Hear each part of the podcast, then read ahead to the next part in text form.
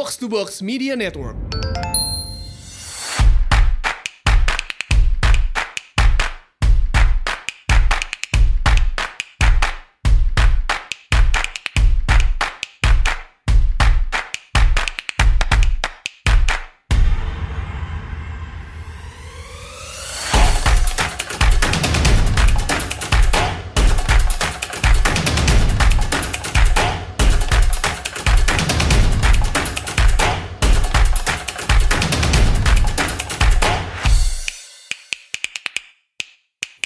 Selamat datang di Asumsi Bersuara bareng gue Raya Su. Sorry banget minggu lalu kita nggak ada ya. Minggu ini kita udah balik lagi dan kali ini kita kedatangan tamu yang spesial nih. Iman Syafei yang Ya. punya juga nih. Halo guys, halo halo halo. Nah, akhirnya masuk nih di akhirnya akhirnya berhasil uh, mengundang yang punya. deg-degan nih gue ditanya-tanyain si Rais tuh.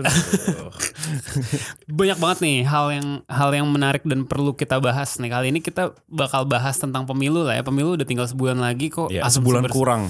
Iya, asumsi bersuara belum banyak bahas pemilu.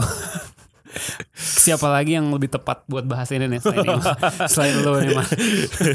nah jadi Boleh boleh. oke pemilu tinggal satu bulan lagi. Ya. Dan kalau lu lihat survei-survei terakhir sih memang kelihatannya nih eh, Pak Jokowi masih unggul ya. Jadi eh, kalau gue lihat survei terakhir em, SMRC kalau nggak salah kemarin ya Jokowi 57, Prabowo 32 gitu. Kesannya masih oh bedanya 25 persen segala macam gitu kan. Betul. Tapi sebenarnya eh, golput kan juga masih banyak nih ya, masih banyak fenomena eh, orang kayak ah nggak mau milih di antara keduanya, entah karena memang nggak ada yang nggak ada yang bisa memenangkan hati mereka atau emang kayak ah ngapain gitu, males ah milih mendingan gue liburan segala macam. Ya. Nah, apa sih menurut lu gimana dalam sebulan terakhir ini langkahnya tuh harusnya gimana sih buat buat kedua belah pihak lah ya, kayak di- dengan masih banyaknya orang yang masih bisa diambil. Betul. Swing votersnya masih banyak. Ah, ah.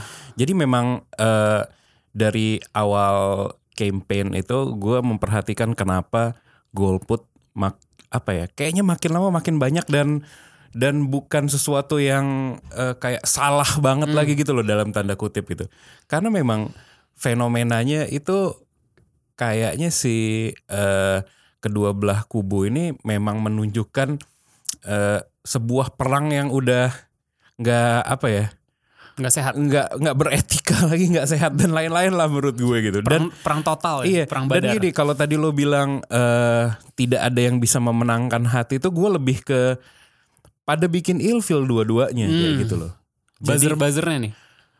mulai dari buzzer gitu kan eh, pendukung-pendukungnya yang udah kayak dalam tanda kutip tanda kutip kayak orang gila semua lah gitu loh semua dihajar pokoknya yang beda dikit sama mereka tuh disikat gitu Hmm. jadi bahkan lo masih berposisi bukan berposisi netral ya belum berposisi untuk memilih pun lo udah dihajar gitu loh. Hmm, lu nggak nggak dukung Iya, jagoan kalau gue sih? kalau nggak dukung ini sih berarti lo bukan mendukung orang baik berarti lo bukan orang baik begitu loh. Nah, gitu kan terus kok lo nggak mendukung ini berarti lo tidak tidak beriman misalnya kayak gitu. Iya kan banyak banyak yang seperti itu. Padahal sebenarnya menurut gue nih ya pos eh, untuk warga negara yang posisinya paling baik untuk untuk menghadapi eh, kontestasi politik misalnya pilpres itu adalah mereka netral aja dulu bukan netral ya kayak kebuka aja dulu open minded. open aja dulu sampai mungkin last minute gitu. Oke. Karena kalau mereka dari awal udah take side, menurut gue tuh udah kayak lu udah nggak objektif lagi untuk milih pada akhirnya kayak gitu loh. Hmm, Itu kalau makanya sebenarnya kalau eh, non pendukung ya menurut gue sah-sah aja dan oke-oke aja kalau mereka bilangnya gue belum punya pilihan dan segala macam. Cuman memang jangan mengkampanyekan golput ya Betul. Oke. kayak gitu. Nggak boleh ya menurut lo mengkampanyekan golput? Ah udahlah, nggak usah pilih lah. Sebenarnya sebenarnya bukan nggak ya dilarang undang-undang aja. Udah, oh iya benar. Gitu. Daripada lu masuk penjara ya. Betul. Terus eh, tadi kan eh, buzzer, terus ada lagi juga blunder-blunder eh, calonnya gitu, capresnya atau kubunya kan. Misalnya gini yang yang sekarang lagi gue perhatikan makin lama makin banyak adalah justru blunder dari petahana gitu misalnya, Iya kan? Menteri-menteri pada bikin kebijakan-kebijakan aneh. Itu udah berbulan-bulan sih. Betul, ada yang bikin inilah, bikin itulah, dui fungsi lah, apalah gitu kan. Terus tiba-tiba eh, jubir yang ngomongnya ngaco lah apalah terus ada menteri yang apa ketua umum yang ditangkap lah Iya. dan segala macam itu kan kayak makin Itu yang paling fresh nih. waduh gitu. Kalau yang kubu eh, sebelah ya mungkin kalau gue lihat eh, mungkin golputnya kebanyakan gara-gara memang eh, ya dari pendukung juga sih. Maksudnya dari kubu-kubu pendukung itu wah ada yang misalnya eh, terlalu ekstrim ke aliran-aliran apa, aliran Hmm. apa gitu-gitu. Itu yang sebenarnya akhirnya bikin aduh yang mana nih? Sebenarnya ya- banget gue. yang gue pengen pengen gali adalah berapa banyak sih orang yang memutuskan untuk ah gue nggak mau milih si pas- paslon A karena pendukungnya kayak begitu. Maksudnya Nah. sebenarnya itu kan bu- kalau lu harusnya kan kalau lu milih milih pemimpin kan nggak ada urusan sih tadi sebenarnya. se- sebenarnya gini sebenarnya mungkin jadi jadi eh, bahan apa ya bahan pertimbangan lah kalau gue di awal gitu karena oh kalau di si A yang jadi nanti pendukung-pendukung yang ini eh, yang sebenarnya gue bener-bener anti nanti Berkuasa. berkuasa gitu serem banget gitu kan nah makin lama. Kalau gue nih kalau gue pribadi dan dengar sebenarnya dengar teman-teman gue juga ngomong gitu ini pada akhirnya sekarang sama aja bos. Gini ya ke- misalnya dulu kalau kubunya eh, Pak Jokowi gitu ya kebanyakan gitu bukan kubu Pak Jokowi ya, ya pendukung-pendukung atau orang yang suka sama Jokowi misalnya mereka anti sama eh, ormas Islam yang apa-apa-apa gitu Iya, misalnya kan ah. yang agak-agak ekstrim gitu Iya. mereka anti sama ormas preman Hmm. mereka anti sama ormas apa ya, yang kebanyakan ada di kubunya Pak Prabowo Hmm. mendukung Pak Prabowo gitu bukan Pak Prabowo ngajak Iya, ya iya, iya. tapi mendukung ya sebenarnya Pak Prabowo juga nggak salah juga sih menurut Iya. gue ya karena dia mendapatkan dukungan tapi belakangan gitu ya Pak Jokowi juga mendapatkan dukungan dari Pemuda. yes ya. ormas-ormas ormas serupa. Ah, ah. yang eh, beda kubu aja gitu dari Oke. awal sebenarnya tapi jenisnya sama gitu jadi terus juga kalau misalnya ya yang klasik lah misalnya yang berhu- orang-orang yang berhubungan sama kejahatan HAM gitu itu kan jelas sama juga gitu Hmm. Iya, iya, iya. orang-orang yang punya track record korupsi itu sama Hmm. kanan kiri ada semua gitu jadi kayak kalau masalah capres A didukung siapa capres B didukung siapa menurut gue udah nggak valid lagi untuk lo jadikan alasannya Jadi lu harus milih mulai- siapa gitu Mulai Iya. mencari uh, alasan yang lain di betul luar itu. betul betul Oke oke oke. Nah, em, terus satu hal yang gue perhatikan ya, kalau lu melihat sejarahnya dalam 1-2 tahun terakhir lah, itu kan tadi gue bilang ya Prabowo 32, Jokowi 57 nih di Iya. di survei terakhir. Tapi kubu Prabowo itu selalu hampir selalu overachieve nih man betul di semua pilgub-pilgub yang ada. Jadi kalau lu mengagetkan ya sebenarnya mengagetkan, kalau walaupun nggak menang semua gitu Nggak, cuman ah. hasilnya jadi mengagetkan kalau gue boleh uh, melist beberapa ya, pilgub Jakarta aja Mm-mm. itu survei terakhir tuh menang Anies tapi tipis. betul Ternyata menangnya mutlak. betul Terus uh, Medan ya itu katanya tadinya tipis, ternyata menangnya jauh banget. Hmm. Uh, Edi Rahmayadi itu. Terus misalnya Jawa Tengah gitu ya, Jawa Tengah. Menang Ganjar sih. tadinya harus kita pikirannya oh jauh banget nih anjir. 70 30 katanya, 70 20 atau gimana. Ternyata tipis. Iya. Jadi kayak Jawa Barat dong. Jawa Barat. iya. Oh iya. Ini siapa tuh? Ahmad si- Syahiku. Saiku tadinya cuma berapa? 10% tadinya harusnya eh, siapa sih yang yang Deddy kedua? Mizwar. Deddy Mizwar kan? Ternyata Deddy dia malah jauh di bawah. Betul betul.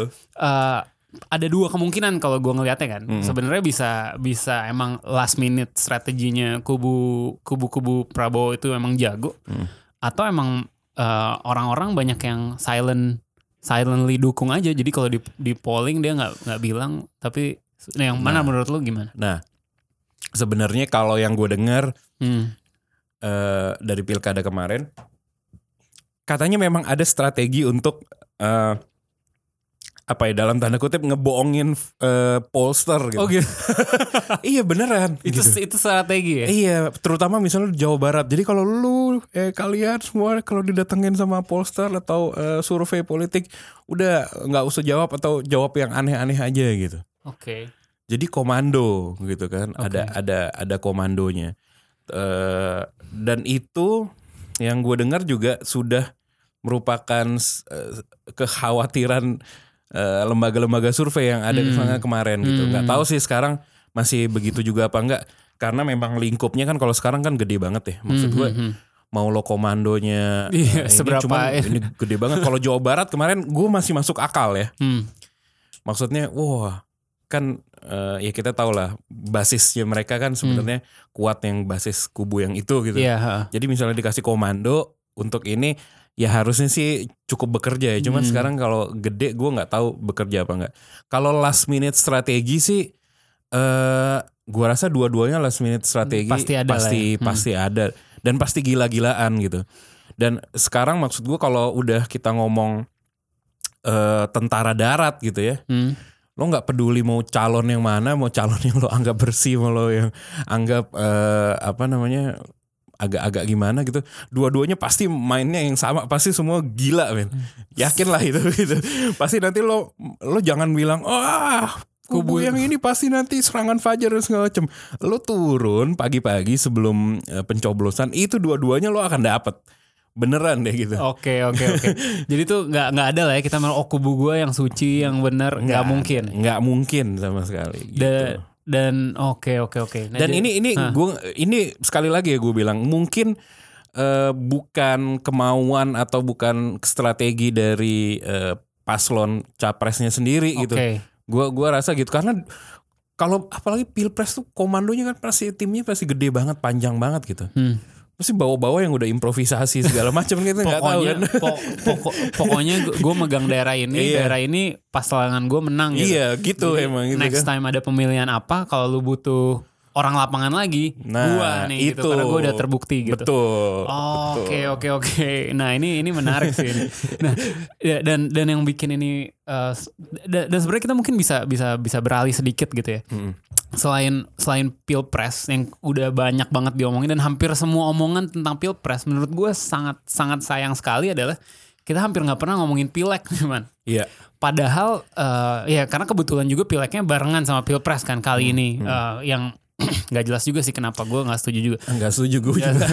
ta- ta- tapi yang yang jelas akhirnya nggak ada yang yang ngomongin pileg gitu. Betul. Em, dan dan caleg-caleg juga kalau di TV malah pada bahas Iya. pilpres gitu. Menurut Iya. lu gimana sih Haru- harusnya mereka nih gimana sih? Sebenar sebenarnya ya sangat disayangkan karena eh, menurut gue DPR itu nggak bukan nggak kalah penting ya. Iya penting, Penting banget. banget. Nanti nanti lihat deh misalnya habis pemilu gitu yang kita ributin lima tahun pasti DPR. pasti pasti tingkat-tingkatnya DPR gitu karena karena kita eh salah mungkin salah milih atau salah apa segala macam. Nah, kenapa nggak terlalu eh, naik? Ya jelas memang karena kemakan sama pilpres yang Hmm. lebih seru, yang lebih apa terpolarisasi dan lain-lain gitu. Dan eh, partai politik seneng nggak gitu? Ya enggak. Hmm. Partai politik tuh sangat sebenarnya sangat susah menghadapi eh, kontestasi yang seperti yang sekarang kecuali Partai Gerindra dan Partai PDI Perjuangan ya, PDI Yang- Perjuangan gitu. Yang namesake-nya ada, jadi dia bisa dapat kotelnya. kan? Betul, betul. Jadi ini sebagai gambaran gitu ya. Misalnya eh, dapil-dapil yang kursinya eh, 8 gitu. Hmm. Taruhlah 8 kan. Itu udah udah hampir semua formatnya kayaknya hampir sama gitu bahwa nanti yang dapat eh, tiga kursi adalah PDI Perjuangan, Hmm. dua kursi Gerindra. Nah, yang lain rebutan lah Baru- tuh. Oke. Jadi lima, lima udah dapet, tiga tuh lo rebutan tuh Hmm. partai-partai yang lain itu. Dan partai-partai yang lain tuh jadinya kalau di bawah ini yang ini real yang terjadi di masyarakat gitu ya. Eh partai selain Gerindra dan PDI Perjuangan itu sebenarnya rugi kalau mereka eh, kampanye pileg atau kampanye partai itu masuk masukin presiden Mm-mm. Iya banget. capres. Heeh. Iya. Kayak misalnya eh PAN gitu. Itu mereka rugi sebenarnya kalau masukin eh, foto Prabowo gitu. Atau Nasdem itu mereka sebenarnya eh, rugi juga agak hati-hati juga kalau eh, masukin foto Jokowi, Hmm. Amin gitu. Karena karena di bawah itu, iya kan? Mereka kalau yang misalnya udah orang yang udah mindsetnya udah pilpres banget, ya kemungkinan larinya ke PDI Perjuangan gitu iya kan. iya iya. Kalau yang udah ini, ini banget terus. Padahal kayaknya si partai-partai non non PDI Gerindra itu jubir-jubirnya kalau di TV ngomonginnya Makanya ngomonginnya itu dia. pilpres Itu malah. dia. Yang yang ini kan yang apa yang banyak sebenarnya memang dari partai selain dua ini sih menurut gue gitu. Mm-mm. Jubirnya dan jadinya pas gue lihat ya udah beberapa eh, caleg gitu dari partai non PDIP dan Gerindra udah kampanye sekarang tuh banyak yang udah pertama udah nggak pakai foto lagi, Hmm. gitu kan. Yang kedua adalah mereka udah mulai ngomong nih. Gue udah udah lihat beberapa. Mereka Hmm. udah mulai Bapak Ibu terserah mau pilih capres 0102 yang penting DPR-nya saya gitu. gitu tuh udah banyak. Udah mulai kayak gitu. Udah mulai karena itu Ya realistis. emang harusnya gitu kan. realistis itu kayak gitu. Karena kan sebagai lu sebagai caleg nih, Mm-mm. saingan utama lu yang paling berat sebenarnya. Iya. Itu bahkan bukan caleg dari partai lain kan. paling berat adalah saingan Betul. dari partai lu sendiri. Jadi sebenarnya harusnya lu paling gontok-gontokan adalah Iya. sama sesama caleg partai lu sendiri. Betul. Baru sesama partai lain yang sama-sama dukung Jokowi, baru Iya. sama partai yang saling berseberangan itu. Jadi harusnya lu saling berangkulan justru Iya. caleg-caleg lu yang Ya jadi gitu kalau kalau kalau PDI Perjuangan sama Gerindra diangkat sama capresnya, Hmm. kalau kalau partai yang lain justru bisa-bisa dijatuhkan oleh capres capres-capresnya sendiri Oh. masing-masing gitu. Nah, Heeh. itu sih. Nah, terus terus mungkin yang tentang pil pilek ini ya, yang yang menurut gua apa dan tapi sebenarnya ini udah dari 2004 apa 2009 sih kayak begini. Eh, kan kita pemilihan langsung nih. Hmm. Jadi semua orang harus mengkampanyekan dirinya sendiri gitu. Jadi kita tuh kayak dibombardir dengan ribuan foto dan nama cap caleg dari segala macam tingkatan pemilihan Betul. dan lu nggak akan inget kan sebenarnya siapa berdasarkan apa ya, berdasarkan apa yang lu lihat di jalanan dan Iya. di dan di koran mungkin kayak lu nggak- mungkin nggak inget gitu. Iya. Si- Nah, em, gimana sih sebenarnya seharusnya strategi lu kan pakar strategi politik nih. Kalau lu caleg nih, apa yang lo akan lakukan gitu buat stand out? Karena gue sih sejujurnya gue cuma tahu mungkin satu dua nama sih Iya. sekarang yang billboardnya paling cakep. Iya. Sebenarnya kalau soal eh, billboard yang cakep atau akhirnya billboard yang outstanding dan lain-lain itu faktor pertama adalah memang tuh caleg harus banyak duit kalau ngomongnya yang soal itu ya. Oke. Karena misalnya ada beberapa contoh eh, yang tadi sebelum kita mulai lo bilang, wah gue tuh kalau soal billboard paling ini sama Davin Kirana gitu kan. yang eh, Da- Davin Kirana tuh dapil 2 Jakarta. Eh, dapil 2 Jakarta kalau nggak salah. Tapi balihonya ada di seluruh Jakarta gitu, Betul, dapil betul. 1 2 3 gitu. Ya kenapa? Karena balihonya gede dan banyak, simply kayak gitu doang gitu loh. Jadi bukan bukan ada beberapa yang mungkin eh, alat peraganya seru-seru atau outstanding dan segala macam. Jungkir Ya. balik. Jungkir balik lah apa segala macam ya. Terus ya tapi menurut gue sih nggak gini. Alat peraga kampanye, baliho dan lain-lain gitu sebenarnya eh, ya cuman buat awareness doang sih Hmm. gitu loh. Untuk engagementnya lo tetap harus ya kalau politisi-politisi itu pada bilang tuh sekarang ngetrennya canvassing gitu gitu. Canvassing, belusukan. Belusukan gitu loh. I- eh, entah itu timnya, entah itu mereka sendiri dan lain-lain belusukan. Makanya sekarang nih lagi lagi rame-ramenya nih lagi pada rebutan sebenarnya tabrak-tabrakan kalau lo lihat di Hmm. bawah tuh. Timnya ini wah ke rumah sih ini ngumpulin berapa orang Tanda tangan. melakukan eh, simulasi pencoblosan Iya, dan iya, iya. lain-lain dan lain-lain kayak kayak gitu. Itu sekarang kalau lo di kampung-kampung itu yang padat itu tabrak-tabrakan timnya men. Oh gitu. Wah iya gila. Di gila. saat yang sama bisa didatengin dua tiga Iya. caleg. Wah, abis ini langsung langsung ganti-gantian gitu. Itu yang terjadi sekarang gitu. Nah, eh menurut gue yang strategi paling ininya sih memang ya lu kuat-kuatan keliling sih.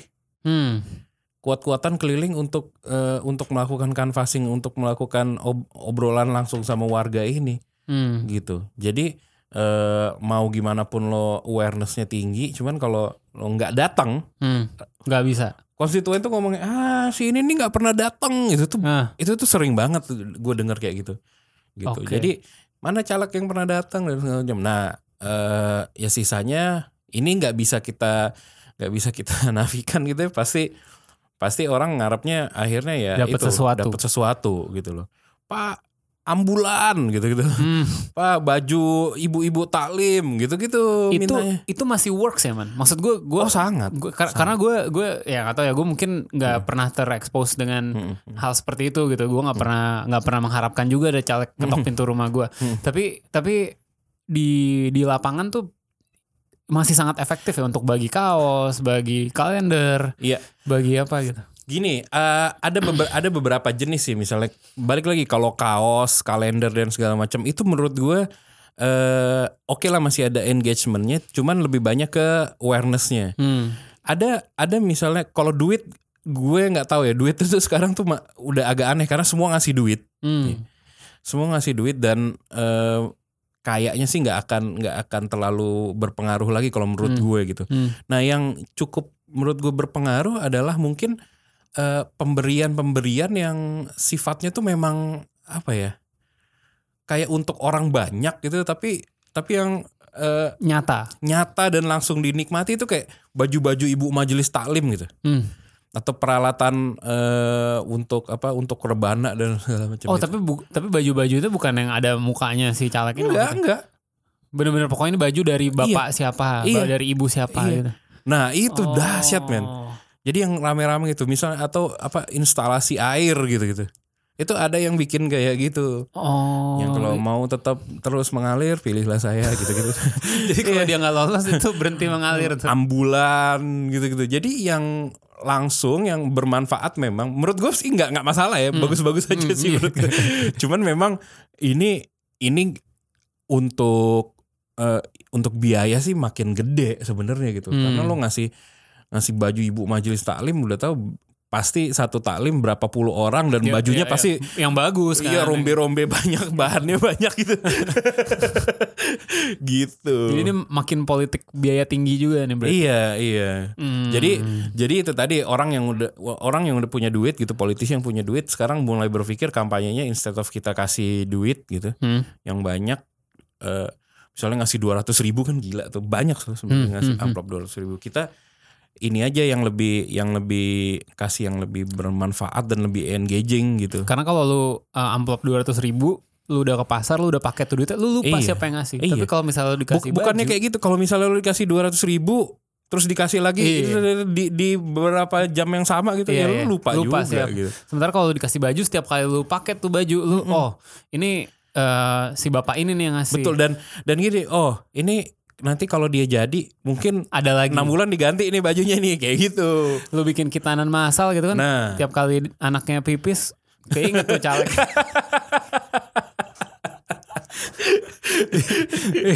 Iya, jadi lu sesuatu yang lebih long lasting lah ya Betul, intinya lebih betul. penting. Satu hal lagi nih gue pengen bahas adalah Mm-mm. eh, sekarang tuh kalau gue ngeliat ya new cycle tuh cepet banget man. Lu ma- lu inget gak sih kapan sih Ahmad Dhani ditangkap? Itu udah sebulan itu, Iya ya. baru, itu baru sebulan yang lalu. Iya, bener Terus juga. Kayaknya kayak- udah lama gitu. Kayaknya udah udah entahlah gitu. Lu lupa bahkan dari penjara Ratna Sarumpait masih di penjara lu iya. nggak tahu. Nggak peduli juga gitu udah. Dia lepas juga kita nggak tahu ya. Kesannya udah lama banget. Nah, satu hal adalah kayak gue melihat ada ada perubahan strategi nih, ke- terutama dari kubunya Pak Prabowo nih, ya, kubunya eh, Sandi nih. Jadi kalau dulu tuh dia eh, kayaknya lu juga pernah bahas deh. Mm. Dikit-dikit tuh bikin sesuatu, yang penting dia masuk berita gitu tiap hari. Oh, iya. Karena kan kayak setiap hari beritanya pasti baru lagi. Orang udah lupa sama berita kemarin kan. Iya. Jadi setiap hari ada dia tiba-tiba pakai eh, apa gaya bango, tiba-tiba Mm. ada pakai pete-pete, tiba-tiba bilang eh, tempe se setipis kartu ATM segala macam. Sekarang udah nggak kayak gitu lagi, udah udah. Iya, jarang. Itu iya. lu melihatnya gimana tuh? Pertama eh, pertama gua yang gue lihat adalah biasanya Sandi kan yang Hmm. yang gitu. Hmm. Pertama adalah karena Sandi mungkin sangat sekarang sangat sibuk gitu ya. Hmm. dia memang jadi andalan banget eh, tim eh, Prabowo Sandi untuk keliling men. Makanya kemarin pas dia klaim saya udah keliling ke 1500 titik, Lu percaya? sama gue percaya aja gitu karena karena memang dia tuh gila banget. Gue nanya sama eh, beberapa timnya gitu, wah emang gila sih kelilingnya gitu. Jadi Hmm. mungkin pertama mungkin dia eh, nggak sempet dan nggak ada waktu dan nggak ada ide gitu untuk untuk, bikin gimmick-gimmick yang ya yang aneh kayak kemarin gitu. Yang kedua adalah eh, mungkin eh, kalau misalnya mereka berpikir kalau misalnya gua ngeluarin hal-hal yang nyampah-nyampah mulu, Hmm. yang clickbait clickbait mulu atau yang cuman eh, agak-agak apa ya? eh, misalnya kritik-kritik yang datanya salah atau yang datanya di dibikin hiperbola dan Hmm. segala macam gitu yang pada akhirnya juga dipatahkan Iya, iya. dan bikin malu mereka gitu kayaknya nggak nggak iya lama-lama orang akan tahu ini orang cari ribut doang Iya, iya. At- atau, atau gimana gitu gitu loh atau mungkin eh, tujuannya udah tercapai. Jadi kayak dulu buat awareness doang, terus sekarang karena orang udah tahu lah, semua orang udah tahu Bang Sandi itu siapa, terus, Iya, terus saatnya dia ya itu itu itu sangat mungkin sih itu sangat mungkin sih karena kalau ngelihat dari eh, survei kan tingkat eh, keterkenalan gitu ya, Hmm. tingkat orang tahu gitu ya udah mentok sekarang. gitu. Hmm. Jadi kita udah bisa anggap sem- semua orang Indonesia sekarang mayoritas gitu mungkin udah 97-an persen gitu udah tahu semua siapa Prabowo, siapa Sandi, Hmm. siapa Jokowi, siapa Maruf Amin kayak Hmm, gitu. hmm, hmm. Jadi mungkin eh, soal-soal awareness awareness gitu udah udah lewat sih. Jadi Udah. memang sekarang udah tinggal yang engagingnya aja Hmm. gitu. Jadi eh, menurut lu perlu gak sih untuk kedua kubu lah ya Hmm. buat buat ya itu stay on the limelight gitu untuk eh, baik positif maupun negatif yang penting mu- yang penting muka dia yang muncul tuh udah udah nggak perlu lagi kah? Yang yang justru gue sekarang eh, menurut gue penting adalah menjaga gimana caranya supaya mereka nggak jelek aja gitu. Nggak Jangan nggak blunder, nggak jangan- blunder, nggak nggak yang aneh-aneh dan lain-lain gitu. Karena sekarang ini adalah eh, apa ya masa di mana orang itu udah pertimbangannya udah tentang mencari kesalahannya. Jadi Iya, kalau iya. ada yang kalau ada yang goblok-goblok udah deh gue nggak jadi deh gitu. Karena orang berpikir kalau soal program atau soal ide visi misi itu kan lu udah sama men. Iya, iya. Nggak ada bedanya sih gue Nggak ngeliatnya. ada bedanya gitu. Iya. Yang satu, yang kayak kemarin gue nonton di debat, yang satu ngomong saya mau mengkoordinasikan. Oh tidak, harusnya dikolaborasikan kayak. ya begitulah Pak, kira-kira Pak sama Pak gitu. Nah jadi udah tinggal, udah tinggal nyari ya yang mana yang paling banyak blunder, yang mana paling banyak melakukan kebodohan sih menurut gue gitu. Hmm. Makanya pada kalau gue lihat akhirnya. kemarin pas debat nih apparent banget kayaknya Bang Sandi itu udah pokoknya yang penting gue apa pun yang terjadi gue mau terlihat sopan aja. Iya. Gue mau terlihat sopan aja. Gue mau terlihat eh, oh nih menghargai orang tua. Dia nggak ada nyerang sama sekali. Iya, Dia iya. nggak kalau lu lihat pas debat pilpres kan serang ser ya masih ada lah serang-serangan. Debat cawapres kemarin bener-bener pokoknya gue sopan aja. Itu salah satu itu salah satu gimmicknya dia sebenarnya. Oh, itu Kalau gimmick. orang- itu Ah. gimmick. Itu gimmick itu strateginya dia gitu. Strategi bahwa dia menghormati, dia tuh ne- apa negarawan dan segala Hmm. macam. Pas Ma'ruf Amin eh, dihuin dia pakai ngasih sign tangan dan Ah. lain-lain gitu-gitu menurut gue sih udah eh, menurut gue jadi gimmick sih dan bagus pada Bagus. akhirnya bagus pada akhirnya dan kayak debat cawapres kemarin kan kalau kalau lo lihat ya itu kayak ah, substance-nya bodoh amat sih gitu. Gue gua kayak full merhatiin gimmicknya doang gitu. Gimana gue terkejut lihat Ma'ruf Amin gitu. Dan gimana gue eh, ya orang akan sebenarnya kan orang expect-nya wah Sandi nih nanti akan menggilas Weh. Ma'ruf Amin dan segala macam gitu. Wah Sandi nih nanti mungkin akan terlihat tidak sopan karena apa? Nah dibalik sama dia gitu dan Ma'ruf Amin juga ngebalik Iya, sebenarnya pada akhirnya. Dan dan gue gue rasa ba- kan ya Mahruf Amin kan banyak over ekspektasi juga kan orang maksudnya orang udah mengira dia cuma bisa cukup, Karena ekspektasinya rendah. ekspektasi rendah. Dia bisa bisa overachieve ekspektasi Iya. itu. Tapi gue rasa Sandi tuh juga tahu bahwa Mahruf Amin bakal overachieve Betul. sehingga dia oh gue juga harus mem- memposisikan diri nggak bisa Iya. nih gue nyerang terus ternyata nanti dia Iya, ngerti juga Iya sebenarnya orang yang ekspektasinya rendah sih gue bingung aja gitu karena kalau kita tahu Ma'ruf Amin kan yang Hmm. pertama dia profesor doktor, yang kedua adalah dia mau balik penceramah Iya, men. iya, iya. dan dan apa hafal ayat. Jadi kalau lo suruh ngafal teks sedikit aja ya harusnya sih. dan kalau soal lancar gak lancar ya pasti lancar orang tukang ceramah. Nah tentang tentang itu gue jadi pengen nanya, apakah selama ini yang dia nggak banyak ngomong, yang dia cuma cukup cukup cukup Nah. cukup, apakah itu bagian dari strategi dia juga? gue nggak tahu itu strategi atau, atau, enggak. atau emang udah tua? Kalau itu beneran strategi itu jago ya. Atau mungkin di awal dia masih kagok mungkin Ah, ah. kayak gitu. Eh, cuman kalau eh, ya apa pun itu strategi atau bukan, cuman menurut gue itu itu hal yang bagus gitu ya. Karena kalau gue sih terus terang dari awal juga gue udah ya ini nggak bi ini profesor doktor ketua MUI orang MPR dari zaman, Zaman dulu kapan, ha. ya, orang partai dari zaman kapan gitu terus ceramah ya nggak mungkin ya nggak mungkin AAUU Iya. gitu aja udah pikirannya gitu bahkan kalau dibanding sama Jokowi mungkin jangan lancaran Ma'ruf Amin Iya. gitu. Oke, eh terakhir nih, Hmm. kan kita sebenarnya udah 30 menit nih. Cuman gue terakhir nih, lu kan orang dalam nih, ya, dalam tanda Buset. kutip. Maksudnya lu banyak atau lu banyak kenal orang Iya, dalam iya, lah iya, gitu. iya. Apa sih yang orang nggak tahu yang lu tahu yang kayak wah kayaknya kalau kalau seluruh dunia tahu nih eh, tentang pilpres dan pileg ini akan menarik nih gitu. Ada ada insider insider info apa nih man? ini ini serem banget pertanyaan dan gue nggak mungkin jawab yang aneh-aneh sih sebenarnya cuman ada satu yang gue Iya, iya, selalu iya. perhatiin sama orang kalau Iya. eh, tim ses dan eh, tim ses yang ring-ring satu Iya, elit-elit politik dan segala macam kalau mereka ketemu dan ketemu gue gitu mereka selalu bilang ini rasanya pengen pemilu tuh be- eh, pilpres atau pileg tuh besok aja Heeh. cepet ini selesai gue bodoh amat siapa yang menang Oh gitu. Baik dari kedua. iya Oke oke. gue bodoh amat sama siapa yang menang Kenapa? Kenapa? Gue apa lu gak bisa cerita kenapa?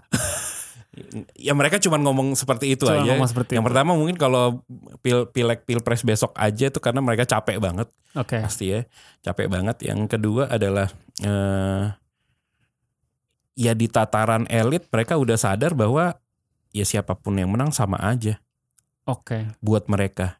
Tinggal gimana cari duit aja. Dan menurut gue kalau di atas aja yang berkaitan langsung juga udah mikir sama aja, apalagi yang di bawah. Men ini nggak ada, nggak ada. Ini gue ya, ini kayak nggak ada. Ya udahlah siapa yang menang lo nggak akan tiba-tiba kaya, lo nggak akan tiba-tiba miskin, Iya iya. lo nggak iya. akan tiba-tiba masuk surga. Udah gitu aja. Tapi yang ada lu udah kehilangan banyak teman. Nah itu dia. gitu. Udah live group nih gara-gara banyak meme-meme. Oke. Oke, oke, oke. Waktu udah 30 menit nih. Iya cepet banget ya. Cepet Aduh, banget Harusnya kan, sejam Ya nih. kan tadi news cycle-nya kan cepet nih makanya harus setiap hari ada berita baru lagi. Oke, thank you banget nih man. Udah udah banyak memfit kita dengan berbagai info. Kita udah ngomongin Siap. banyak banget hari ini gitu. Betul. Dan kita belajar banyak banget. Dan juga em, pemilu tinggal sebulan lagi. Mm-mm. Jadi pastikan lu eh, mulai mencari-cari lah ya siapa yang mau dipilih. Terutama Iya. buat pileg juga nih yang Iya, yang nggak iya. pernah dibahas. Lu mulai survei sur- mulai cari-cari deh eh, siapa partai dan dan caleg yang cocok nih sama lu gitu. Karena yang paling ngaruh ke kehidupan lu sebenarnya Iya. DPRD Iya, tingkat 2 DPR, nih. DPRD lu. tingkat dua betul. Iya, tiba-tiba lu ada jam malam nggak bisa nggak bisa keluar malam lagi. itu kan bisa mereka putuskan. iya, itu mulailah lu cari-cari gitu. Hmm. Moga-moga em, obrolan hari ini em, betul. insightful dan, dan, semoga bisa berpikir jernih ya. Iya. Ya itu menurut gua udahlah. Coba misalnya sebulan terakhir lo nggak usah nggak usah jadi pendukung mana-mana dulu, coba iya. jadi orang netral dulu. Nanti Oke. last minute baru pilih. Gitu. Oke, sip. Thank you banget eh, Iman buat Thank you. buat waktunya. Eh, seperti biasa, Selasa depan dengerin lagi eh, Asumsi Bersuara. Follow Asumsiko Box to Box ID. Em, Iman lagi. Siap. Oke, oke. Eh, thank you sampai jumpa lagi Selasa depan.